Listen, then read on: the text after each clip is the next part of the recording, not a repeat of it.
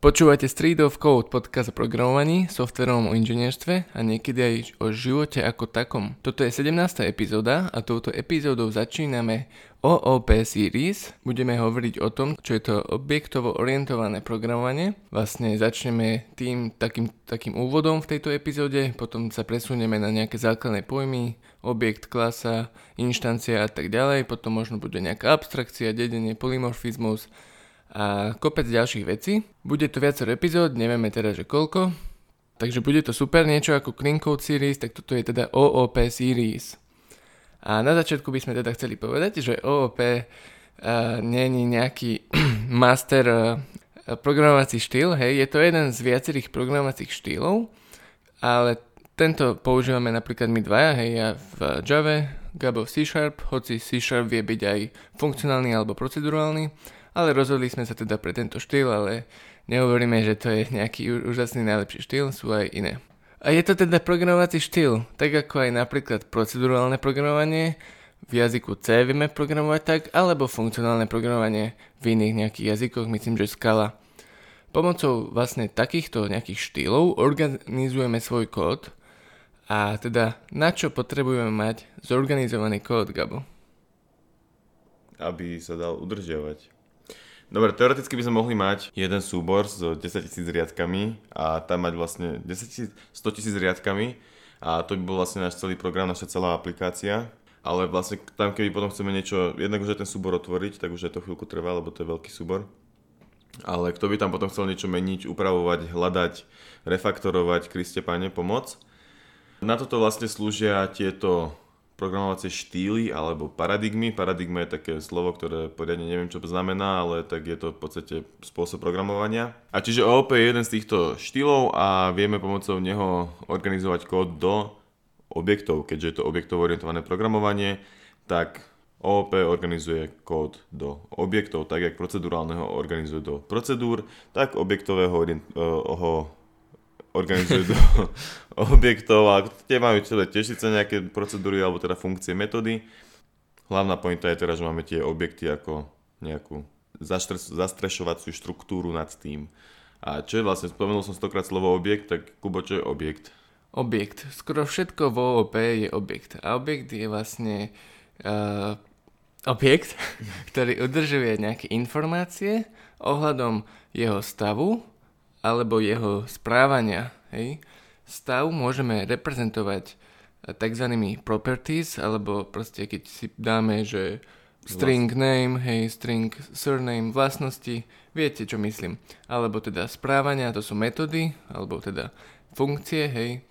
A teda stav, tie, tie vlastnosti, je to teda charakteristika objektu, niečo, čo objekt je, alebo niečo, čo objekt má. Napríklad človek je homo sapiens a človek má dve nohy okrem iného. Správanie reprezentuje teda, čo objekt vie spraviť alebo aké akcie môže vykonať. Napríklad človek sedí, stojí, číta, šoferuje. Čiže všetko v OOP je objekt, alebo teda skoro všetko. A objekt, ak to mám zhrnúť, tak reprezentuje informáciu ohľadom stavu a ohľadom správania a pomocou týchto všetkých objektov je celá tá mágia v tom, že ako to zlepiť dokopy a v podstate ako sa s tým vyhrať, ako to rozdeliť.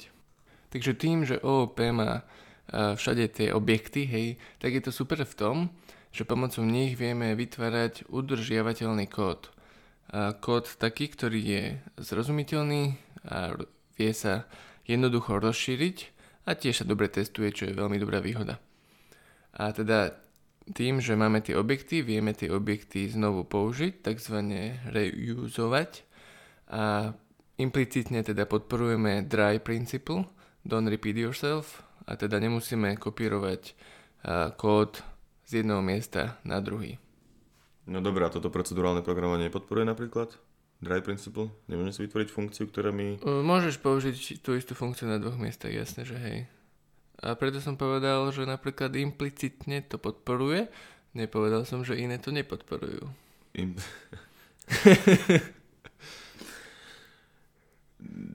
OK. Dobre, a teda aký je vlastne rozdiel medzi tým procedurálnym a OOPčkom? Lebo napríklad v procedurálnom si tiež viem spraviť štruktúru, ktorá má nejaké vlastnosti, viem si tam spraviť človeka, ale vlastne tej štruktúre potom neviem dávať e, nejaké správanie, hej? Čiže rozdiel je v tom, že vlastne čom?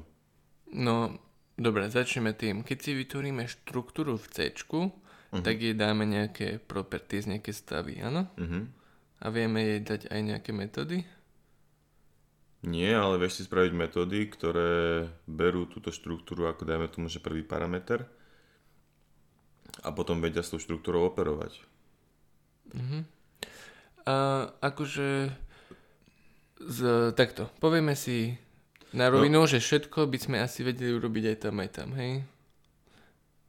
Áno, v procedurálnej verzu OP asi by sme vedeli všetko urobiť aj tam, aj tam, no. No, ide o to, že podľa mňa ide o to, že v konečnom dôsledku, čo sa nám lepšie robí, hej, možno, že iný problém by bol lepší robiť v C, iný zase v OOP, nejaký Java napríklad, alebo C Sharp, hej, a, a tiež koľko to bude mať na konci uh, súborov, no, riadkov. Akože hlavná výhoda uh, potom podľa mňa spočíva už v tých, čo sú tie základné pojmy, ktoré tu moc nechceme spomínať, čo sú akože Eh, polymorfizmus, dedenie a abstrakcia, abstraktná trieda a takéto veci, že v C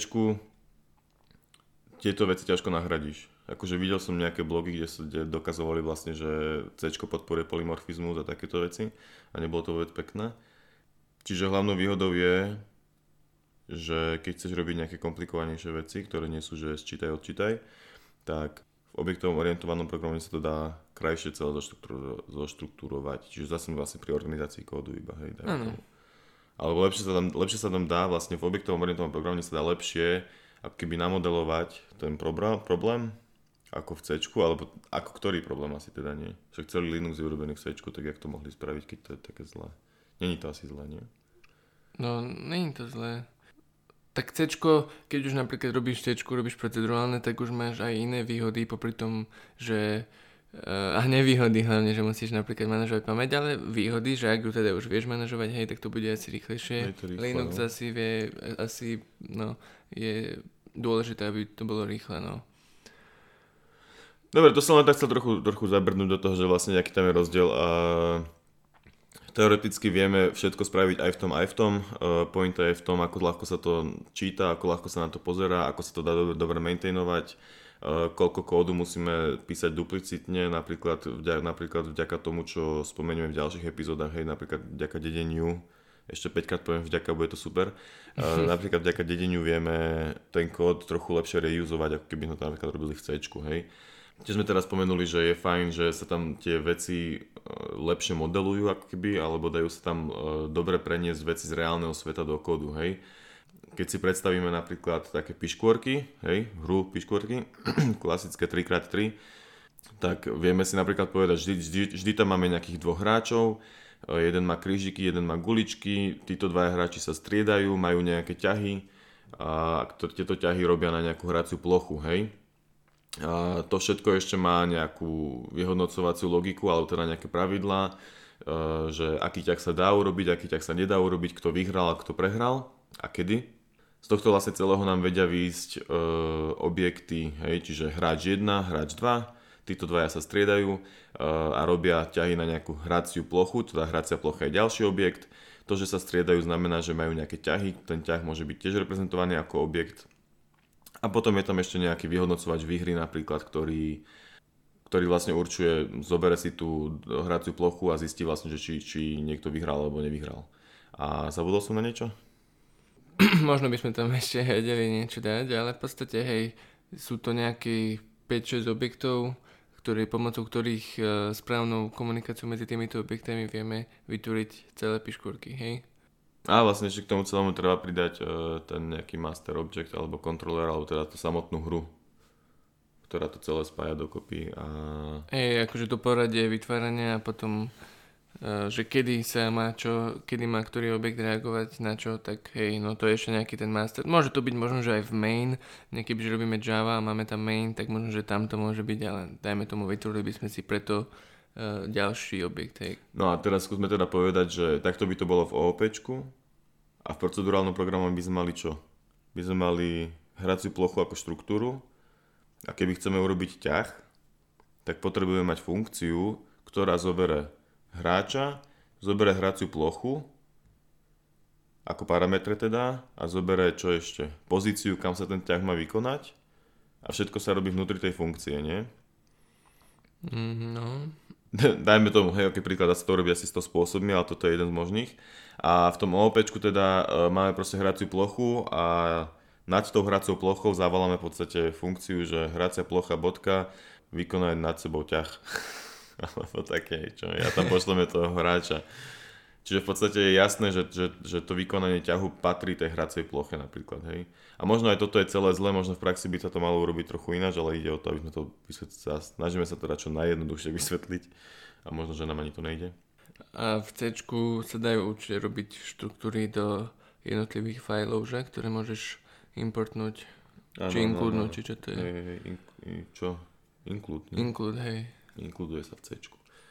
Hej, čiže aj tam sa, tam, sa, tam sa dajú robiť e, zvlášť súbory pre každé štruktúry, pre, pre funkcie, ktoré sa týkajú tej štruktúry, lenže no. Je to, je to akože taký overhead, také, ak, nie je to také, aspoň z mojej skúsenosti, to nebolo také jednoduché a ľahké, pardon, a, ako, ako v napríklad Java, hej, že vytvorím si nový, novú triedu, nový objekt, hej, a tiež keď sme začínali programovať C, tak často tie programy vyzerali tak, že sme mali jeden file s 500 riadkami, samozrejme robili sme to zle, hej, ale hneď keď sme začali v druhom ročníku, ja neviem, tú Javu, tak mne sa to napríklad hneď zapáčilo, že uh, je to vlastne ľahšie, viem sa to rozdeliť, hej. Akože je tam aj ten mindset, možno, že niekomu sa to nepačilo, hej, mne sa to proste páčilo. Mali by sme vymyslieť nejaký príklad na to, že nejaký jednoduchý príklad hlavne na na to, čo vieš urobiť dedením jednoducho, ale nevieš to urobiť jednoducho v procedurálnom napríklad. Máš nejakú abstraktnú triedu a máš nej tri triedy, ktoré dedia tú abstraktnú triedu, hej? tak dajme tomu, že máme uh, triedu, abstraktnú triedu, že vehicle, hej? Mm. a potom máme car, uh, automobil, teda uh, motorku, auto a autobus napríklad preťažíme si metódu vypočítaj ako, spotrebu, vypočítaj spotrebu, hej, tak kebyže máme toto v objektovo orientovanom programovaniu, programovacom jazyku, tak si mi dovolím tvrdiť, že ten kód bude prehľadnejší a menej neho, neho bude, ako keby sme to mali trikrát v mm-hmm v tom e, C. Dobre, čiže v objektovo orientovanom programe by sme mali tieto 4 objekty, hej, teda motorka, auto a autobus a každý by mal svoju vlastnú, vo svojej v podstate klase, hej, by mal uh, metódy vypočítať spotrebu. A každý by mal svoju vlastnú implementáciu. Ale v C by sme museli mať štruktúru, ktorá je, že auto, a jak by to tam dajú sa vlastne štruktúry, teraz som trochu stratený, neviem, ale v podstate by sme mali zase, dajme tomu, že 4 štruktúry a nad každou touto štruktúrou by sme museli mať 4, 4 metódy, ktoré spolu vlastne úplne že vôbec nesúvisia a vykonávajú sa nad každou štruktúrou zvlášť. Hej, čiže to je pekné, že vlastne v, C, v objektovom orientovanom programovaní tam vidíme tú previazanosť, závislosť, štruktúru toho programu už aj z toho, jak je to písané. Hej, že v C by sme nevideli tú previazanosť medzi tými štruktúrami, ale v objektovo orientovanom programovaní vidíme, že aha, oni od seba vlastne dedia, tým pádom spolu nejakým spôsobom súvisia. Potom a... vieme urobiť takú halus, že dajme tomu, mal, dostali by sme to už by som, uh, než, asi by som kašľal už na to, ale, sme aj tak to je, Toto jedno vetičku, lebo však už sme dobre. začali, vieš. Áno, áno. Uh, mali by sme napríklad na vstupe list uh, týchto uh, vehicle, ako to preložíme? Vozidlo. Vozidla, hej. Mali by sme 5 vozidiel v array, hej, v liste, v, v tom programovacom OOP jazyku a proste by nás nezaujímalo, čo každý je, ale nad každým týmto objektom v tom liste by sme si zavolali bodka uh, kejku, uh, vypočítaj spotrebu. Vypočítaj spotrebu, hej. Ale napríklad C pochybujem, že by sa niečo také dalo, lebo by sme hlavne museli si uh, vedieť, ktorý asi by nemohli byť ani tie, uh, tie štruktúry v hmm. jednom array, lebo sú iné, hej. No, nejakými hackmi by sa to dalo, komplikovanými, pamäťovými a tak, ale hej, uh, väčšinou by to tak nemohlo byť, no. No, akože ja nemám toľko skúseností s C, aby som vedel, čo sa dá a nedá urobiť. Iba Hej, ale vedel, bol, bolo by to teda akože dosť komplikovanejšie, ako preiterovať ten list a vypírať si spotrebu všetkých, no. No. Dobre, ale to potom v iných epizódach Presne budeme takto toto v ďalších preberať. epizódach, my sme to tu vlastne moc nechceli rozoberať, ale, ale nejak sme sa k tomu dostali, Hej, takže... hej, chceli sme vysvetliť si asi tú výhodu a porovnanie.